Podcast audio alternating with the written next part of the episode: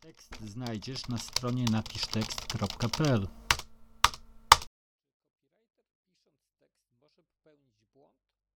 Oczywiście, tak brzmi odpowiedź na powyższe pytanie. Przecież potknięcia występują w każdym działaniu człowieka.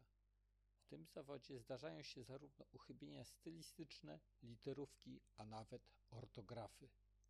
Ważne jest, by w porę wychwycić owe niedoskonałości. W jaki sposób? O tym opowiem za chwilę.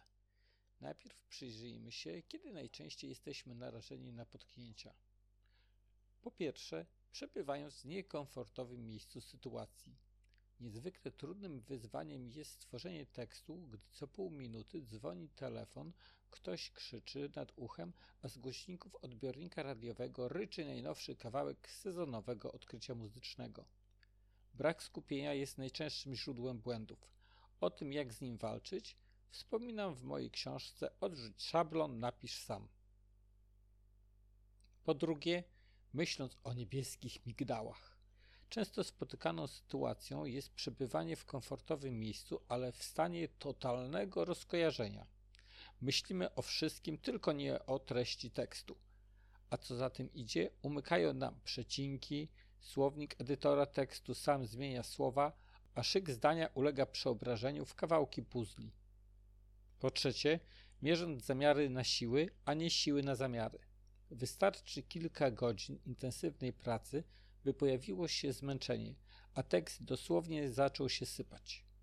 Mam na myśli efekty wspomnianego rozkojarzenia, jak też pułapkę niemocy twórczej. Przepracowany twórca próbuje zmusić się do pisania, jednak idzie mu to opornie i co chwila czyni uwagi pod swoim adresem, na przykład chyba niniejsze zdanie nie powinno być w tym miejscu. Jednak wielokrotnie jesteśmy wystawiani na pracę w niekomfortowych warunkach, czując zmęczenie i zaprzątając głowę różnymi myślami. A trzeba pisać. Przecież tekst sam się nie ułoży w linijki, dlatego po napisaniu tekstu należy prześledzić materiał od strony wizualnej, szukając czerwonych podkreśleń, które zaznaczył edytor tekstu. Przeczytać zawartość dokumentu minimum dwa razy. Przeczytać tekst od końca, czyli zaczynamy od ostatniego słowa w ostatniej linijce i kończymy na pierwszym. Czytając, łapiemy okiem dwa, trzy słowa ze sobą sąsiadujące, sprawdzając ich logiczne ułożenie. Jeżeli nie goni nas termin oddania tekstu, warto powrócić do ponownej analizy, korekty za jakiś czas, na przykład godzinę po drugim sprawdzeniu lub na kolejny dzień. Warto też pokazać materiał innej osobie. Serdecznie pozdrawiam, Jakub Sosnowski.